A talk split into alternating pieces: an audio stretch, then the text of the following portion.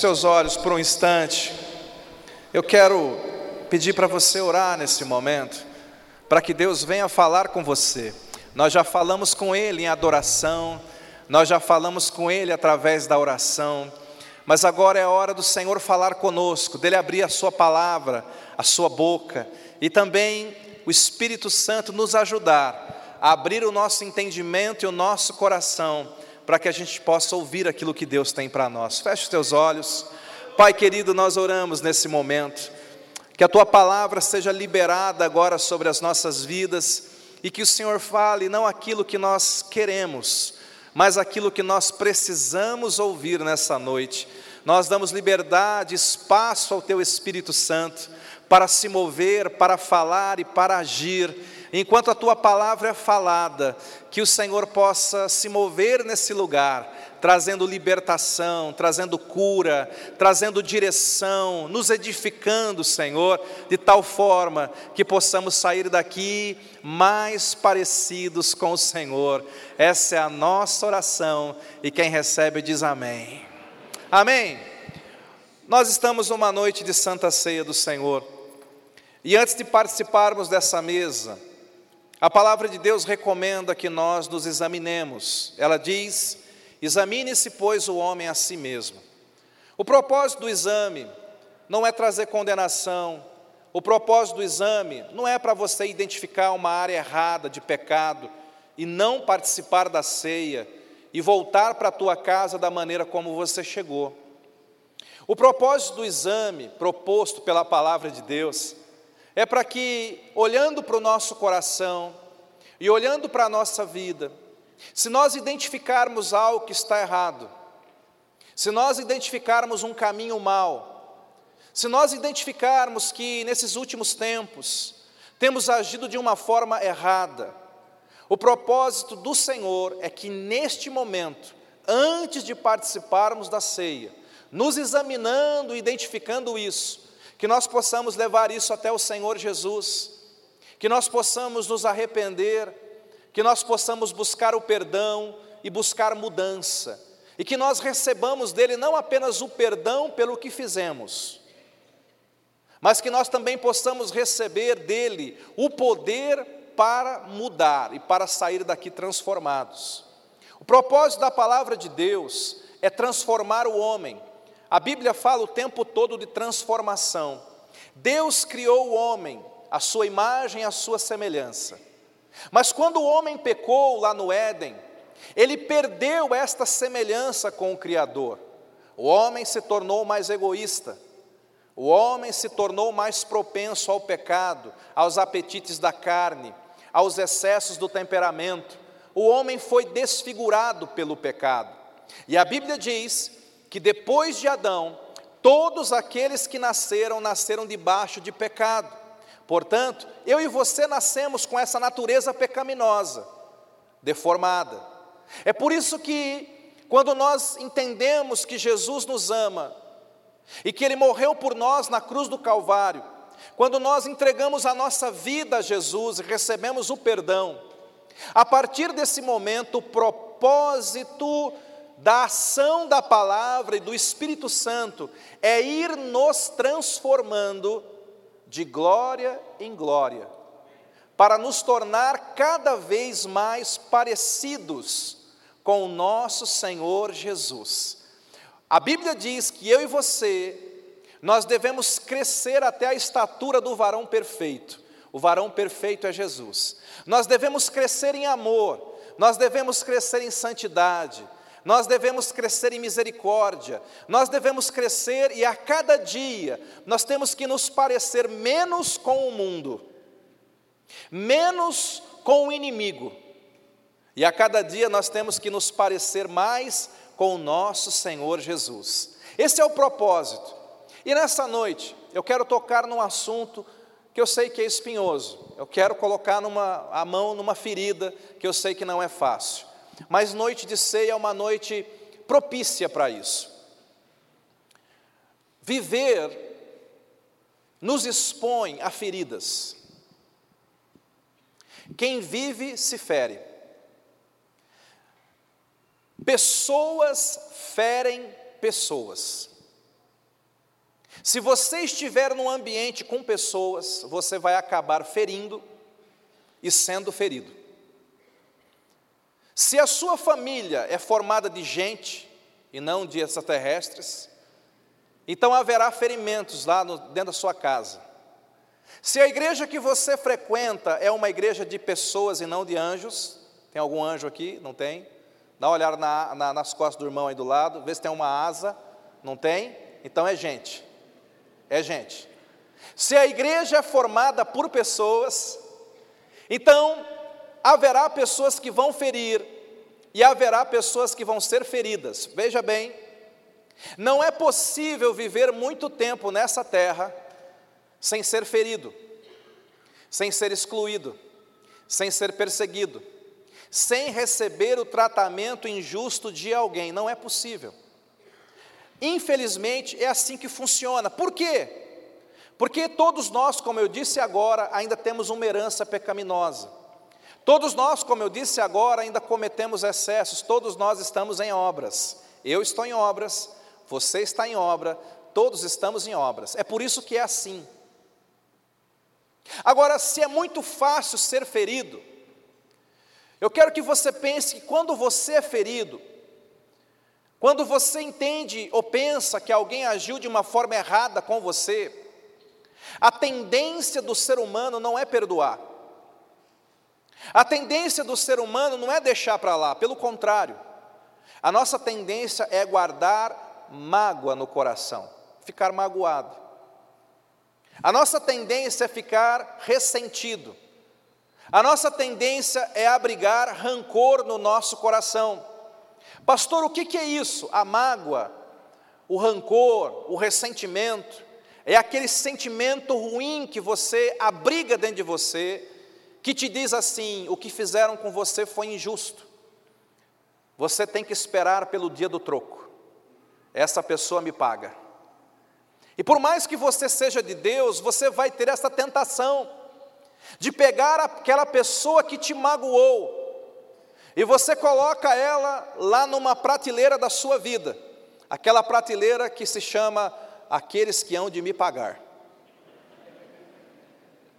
E muitas vezes o tempo passa e aquela pessoa não paga. O tempo pode passar, pode ser que ela se arrependa, te procure, se conserte, mas quase sempre quem te feriu, ou nem sabe que te feriu, ou se sabe, não doeu nela, então ela não vai te procurar.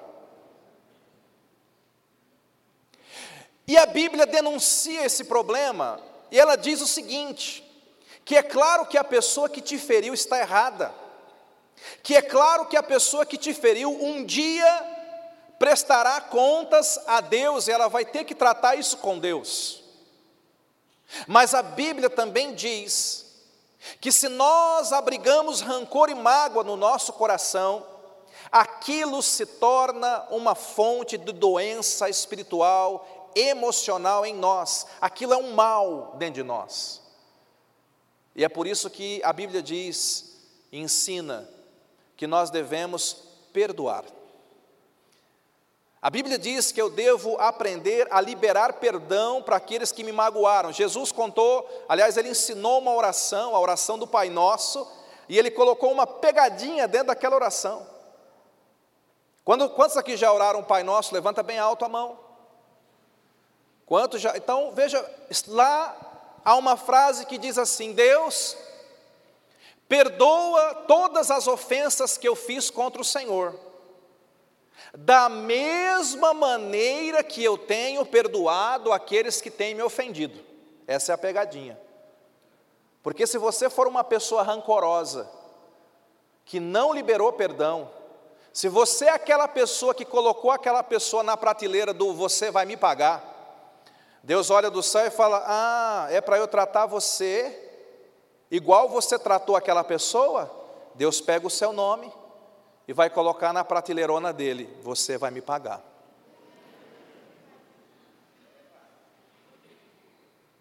Por que, que Deus trabalha dessa forma, queridos? Porque Deus sabe que uma pessoa rancorosa, magoada, chateada, essa pessoa vai começar a desenvolver pensamentos negativos vai começar a desenvolver sentimentos negativos. A vida dela vai azedar. Alguém disse que guardar rancor por alguém é você tomar um veneno, esperando que a outra pessoa morra. Você me magoou, Juliano. Então você vai ver só uma coisa: veneno. Você me paga. Ah, você vai me pagar.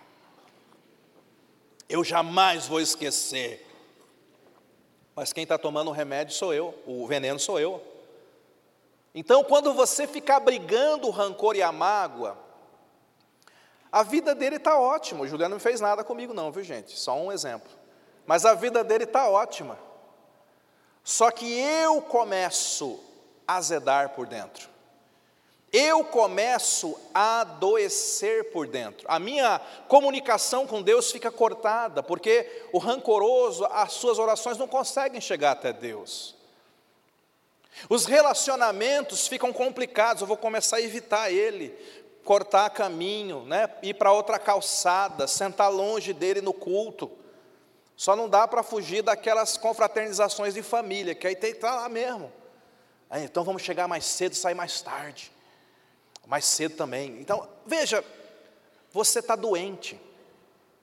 Você está carregando um mal dentro de si.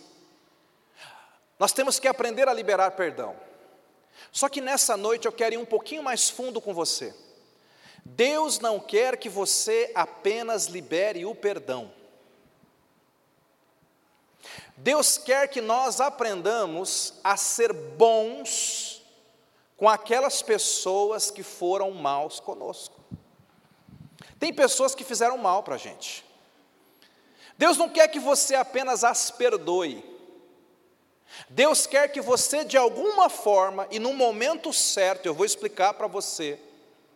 Deus quer que você faça o bem por aqueles que te fizeram o mal. E eu sei que isso é contra a nossa natureza, mas é por isso, irmãos, que esse é o grande teste de Deus que nós temos que passar. Veja bem, a vida você vai ser ferido, mas a vida, alguém falou que é igual uma roda gigante. Uma hora você está embaixo e outra hora você está em cima. Talvez hoje você esteja embaixo. Talvez hoje você esteja ferido, perseguido, você esteja mal. Mas Deus viu o que fizeram com você. E pela lei da vida, você que hoje está embaixo, daqui a um tempo Deus vai te elevar. Quem toma posse aí? Deus vai te elevar. E eu já vi acontecer muito, pessoas que estavam em cima, passa um tempo, aquela pessoa vai para baixo, porque a vida é uma roda gigante. E é muito provável que aquela pessoa que te feriu, aquela pessoa que te magoou, em algum momento vai precisar de você para algo. E quando aquela pessoa precisar de você, alguns vão esfregar as mãos e dizer assim: é hora do troco, aleluia. Deus é justo. Agora eu vou dar o troco. Agora eu vou fazer com ela o que ela fez comigo. Eu vou fazê-la se sentir mal. Eu vou persegui-la. Eu vou dar o troco. Mas sabe, esse é o momento do teste, não para aquela pessoa, mas para nós, para você. Deus quer saber o que nós somos capazes de fazer com alguém que nos feriu, quando nós temos a condição de fazer o bem? Deus quer saber se Ele pode de fato confiar nas tuas mãos dinheiro, poder, influência, cargos, projeção e tantas outras coisas. Deus quer saber se a bênção que Ele vai colocar na tua vida, você vai usar essa bênção para perseguir pessoas ou para abençoá-las. Se você vai usar essa bênção para se vingar ou para abençoar as pessoas. E esse teste que muitos de nós passamos é um teste que vai definir se Deus vai continuar mantendo a bênção na tua vida, se Ele vai te levar para o próximo nível da tua vida, ou se você vai ficar estacionado ou começar a regredir. Tem pessoas que estão estacionadas na vida, porque além de guardar mágoa e rancor, elas estão planejando o dia da vingança. E Deus fala assim: com a minha bênção, não, filhão. Pode ser com a bênção do diabo, mas a minha bênção não vai usar para isso. E é por isso que essa pessoa não avança, é por isso que essa pessoa não cresce. Tem pessoas que foram machucadas e de repente elas ganharam, elas subiram um degrauzinho, e quando puderam, elas pisaram em quem machucou. E aí Deus falou: Vou retirar a bênção, porque ela não tem coração para estar aonde está hoje. A Bíblia fala da história de dois irmãos, Jacó e Isaú. A Bíblia diz que eles eram filhos de Isaac, Isaac estava envelhecendo. E o Isaac, ele precisava abençoar o seu filho para ministrar sobre ele a bênção da primogenitura. A Bíblia diz que o Isaac, na sua primeira, primeira metade da vida, era um menino astuto, era um menino que tinha uma, uma, uma propensão para enganar, para mentir, e ele era o filho mais novo, ele queria roubar a bênção do irmão. Sabe o que, que ele faz? O irmão dele era peludo e era caçador, então ele vai, sabia que o pai era cego, então ele prepara lá um, um cozido, coloca as roupas do irmão, coloca pelos de cabra nos braços para fingir que é o irmão. Ele chega na tenda do pai cego e diz: Papai, aqui é o Isaú, eu vim trazer essa caça que eu apanhei e quero que o Senhor me abençoe. E o pai dele, que já era cego, sentiu o cheiro, percebeu que a voz não era legal, não, era, não parecia a voz de Isaú, mas sentiu o cheiro da roupa, pegou no braço, sentiu o pelo e falou: deve ser mesmo Isaú. E enganado, o pai dele então o abençoa e transfere sobre Jacó a bênção da primogenitura que deveria ser dada para Isaú.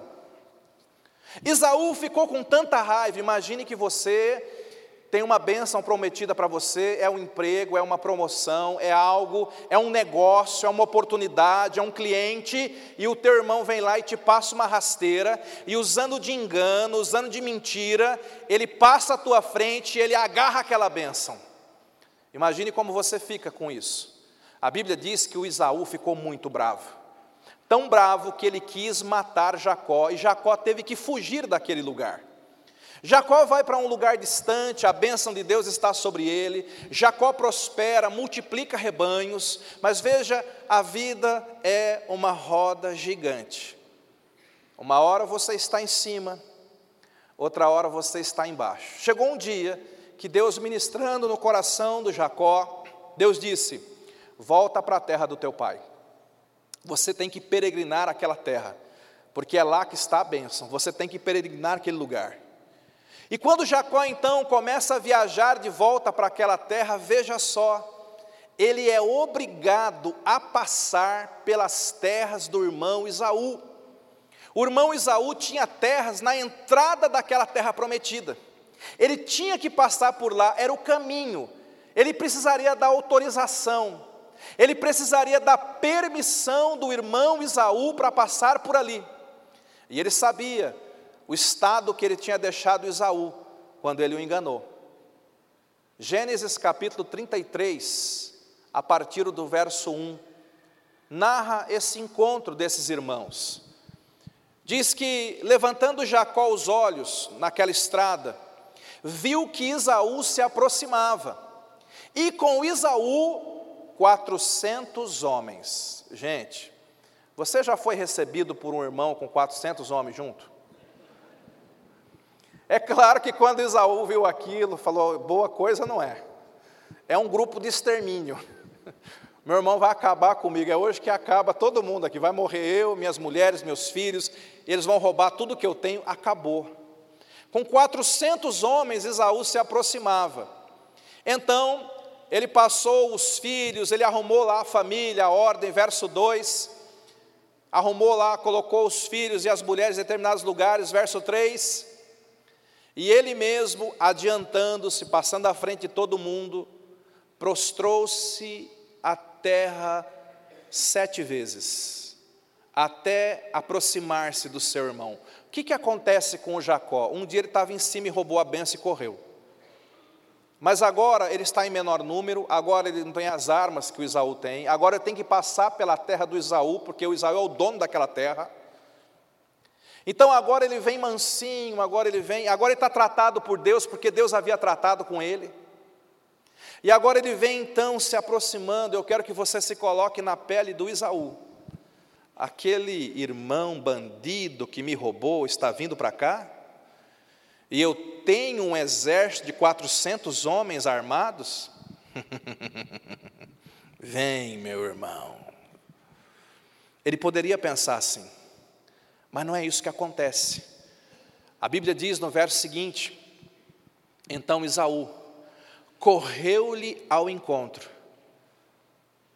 e o abraçou, e arrojou-se-lhe ao pescoço e o beijou e choraram. E houve um concerto naquele lugar. Porque Isaú estava perdoando o seu irmão, ele podia matá-lo. Ele podia matá-lo. Ele tinha poder para se vingar, mas Esaú renunciou isso.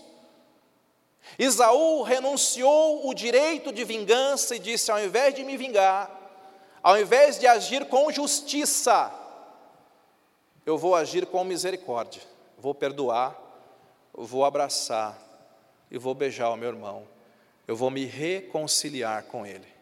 A Bíblia diz no verso seguinte em diante: Daí levantando os olhos, viu as mulheres, os meninos, e disse: Quem são estes contigo? Respondeu-lhe Jacó: Os filhos com que Deus agraciou a teu servo. Então se aproximaram as servas, elas, seus filhos, se prostraram. Chegaram também Lia, seus filhos se prostraram por último. Agora, Veja que nenhum dos filhos, dos doze filhos de Jacó, é mencionado o nome, a não ser o nome de um dos filhos dele. Chegaram José e Raquel e se prostraram. José era um dos filhos, os outros não se menciona o nome, mas a Bíblia faz questão de dizer que José era um garotinho naquela época. E José estava ali observando tudo, vendo o tio perdoar o pai. José sabia das histórias, José sabia que Isaú poderia matá-lo a todos, José também deve ter se surpreendido quando, ao invés de Isaú puxar a espada, Isaú corre para o braço do pai dele e o abraça, e o beija, e chora, e o perdoa.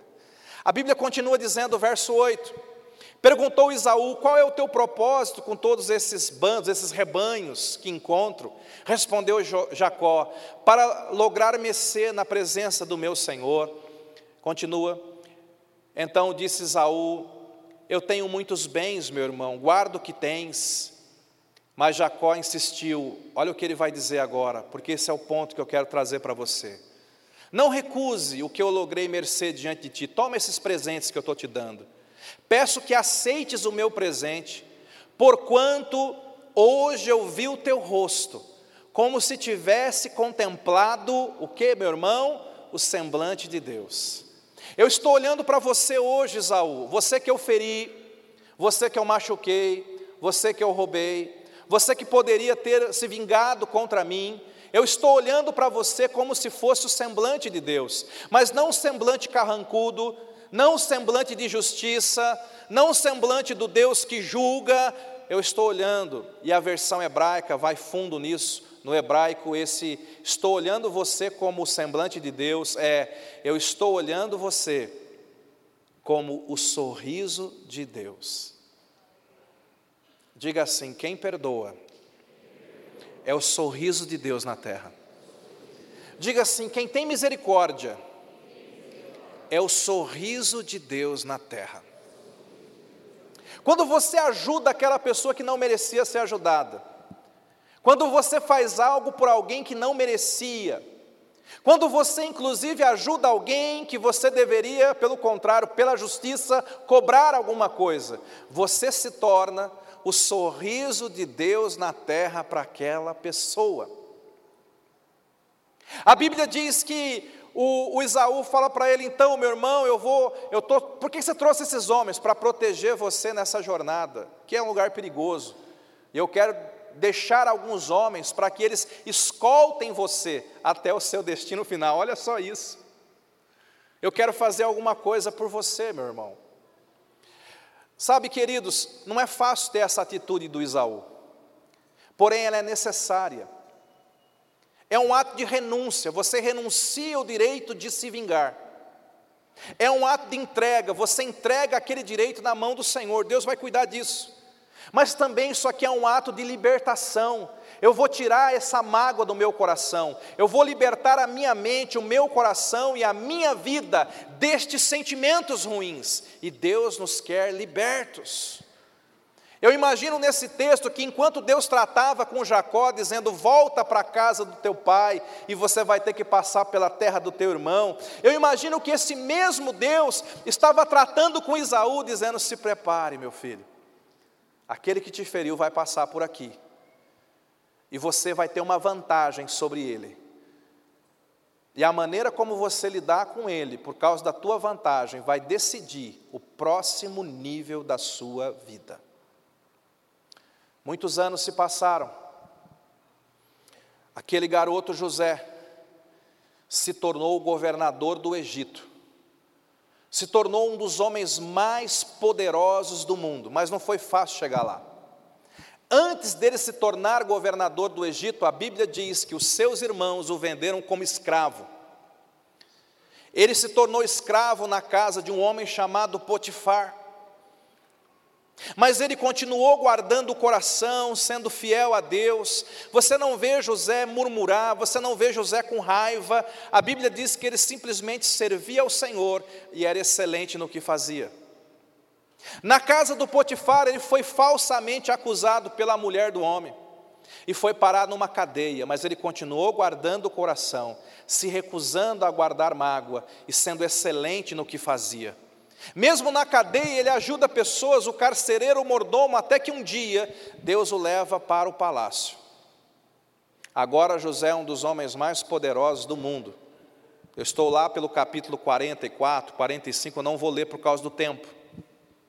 E um dia, passaram-se muitos anos, talvez quase 20 anos, a fome na terra, toda a região está com fome, e de repente ele olha e ele enxerga ali no meio da multidão que vem pedir pão, ele enxerga os seus irmãos.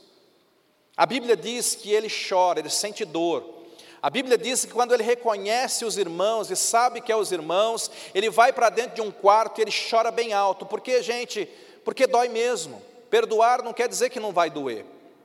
Ele sente a dor, ele sente a dificuldade. Aquilo não é fácil para ele.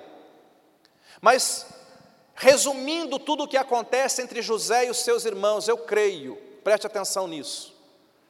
O José foi testemunha do que o tio Isaú fez pelo pai dele.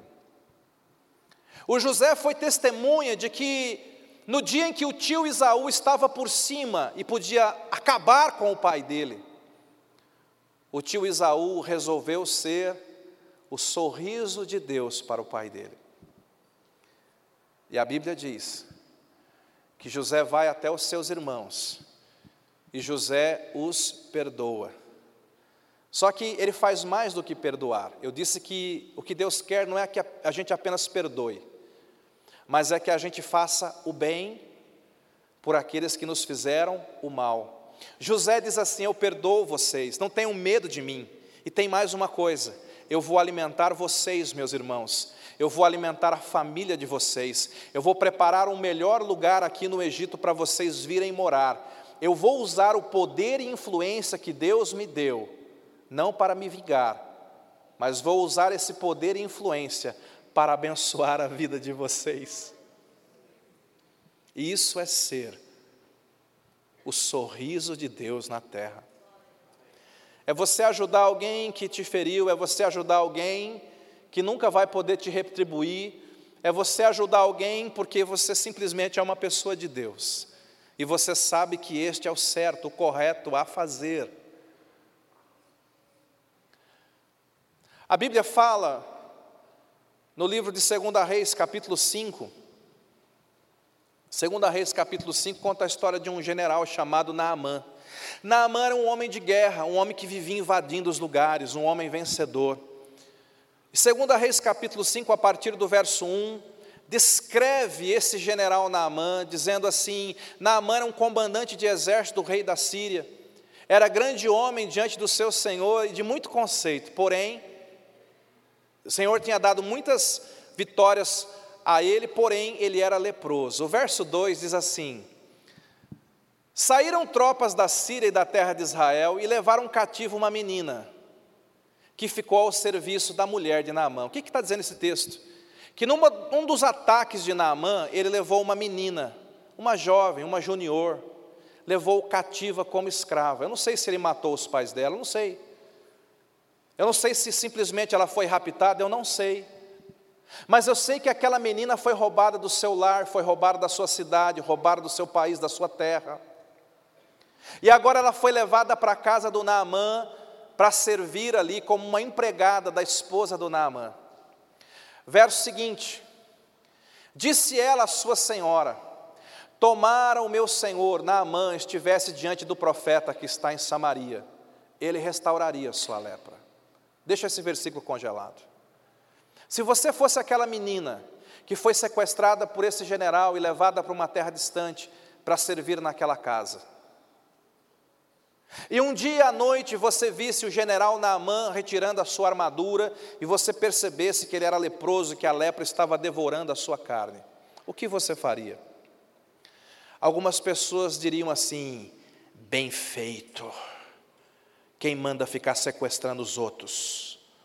Olha a mão de Deus pesando aí, Deus acelera essa lepra, mata esse homem. Isso é Deus, aleluia. Macumba gospel. Mal olhado gospel. Você não fala assim, né? Eu não desejo mal para ninguém, apenas que Deus pese a mão. Oh.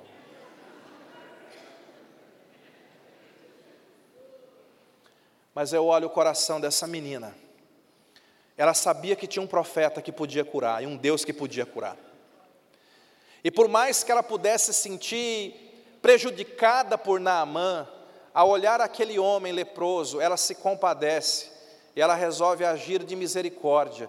E ela fala para a esposa: Olha, eu sei onde tem uma cura para o general.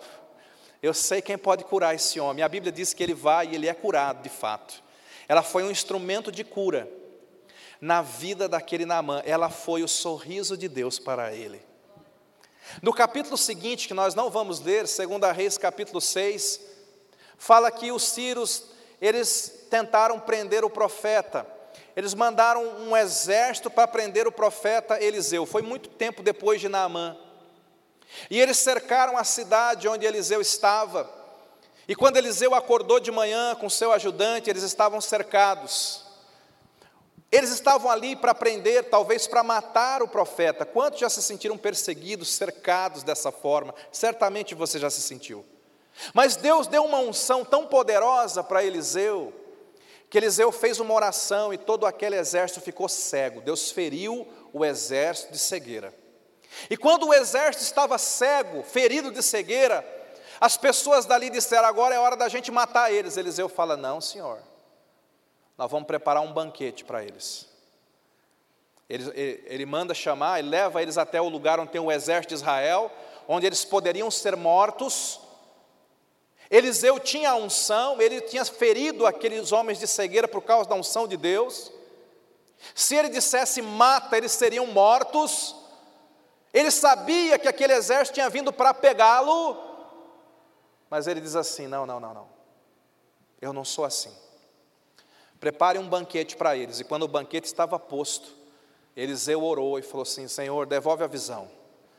E quando aqueles homens, aqueles homens abriram os olhos, não havia espada diante deles, havia banquete.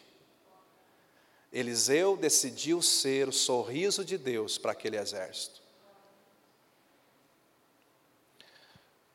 Um dia nós ferimos o Senhor, nós também pecamos.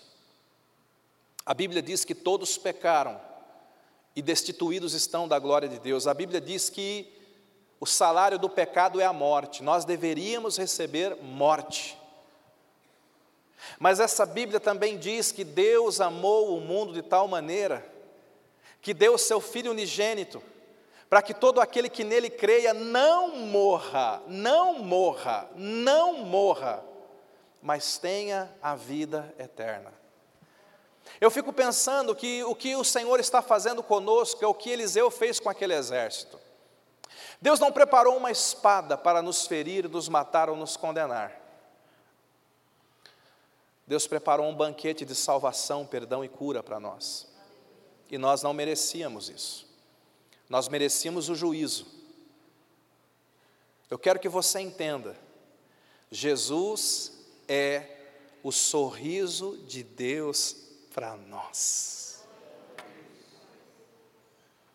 Jesus é o sorriso de Deus para o pecador. Jesus é o sorriso de Deus para o oprimido. Jesus é o sorriso de Deus para o viciado. Jesus é o sorriso de Deus para a prostituta. Jesus é o sorriso de Deus para aquele fracassado que jogou fora a sua, a sua família. Jesus é o sorriso de Deus para o desviado hoje. Jesus é o sorriso de Deus para o incrédulo. Jesus é o sorriso de Deus para mim e para você. Ele poderia nos destruir com o sopro da sua boca, mas Ele decidiu nos amar. Ele decidiu nos perdoar, nos curar, nos libertar, nos trazer para junto de si. Esse é o nosso Jesus. O que eu, o que eu estou mostrando para você é que Jesus tem uma natureza diferente de amor, de agir, e que muitas pessoas, pelas páginas da Bíblia, tiveram esta escolha que nós também temos, e graças a Deus, muitas delas escolheram bem. Quando elas estiveram por cima e elas podiam fazer o mal, elas decidiram ser o sorriso de Deus para aquelas pessoas que havia feito males contra elas. Eu quero que você pense sobre isso. Com quem nós estamos nos tornando parecidos? As nossas atitudes e aquilo que enche o nosso coração está nos tornando parecido com quem? Com o mundo ou com Jesus? Será que nós podemos decidir ser o sorriso de Deus para algumas pessoas? Ah, pastor, mas hoje eu estou por baixo. Não esquenta, a vida passa, a roda gira. E eu estou dizendo que logo, logo você vai estar por cima. Mas esse estar por cima é o teu teste.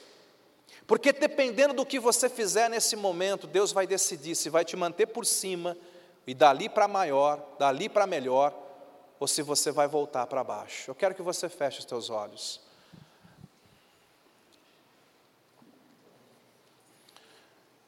Vamos examinar o nosso coração. Peça a ajuda do Espírito Santo para te esquadrinhar por dentro.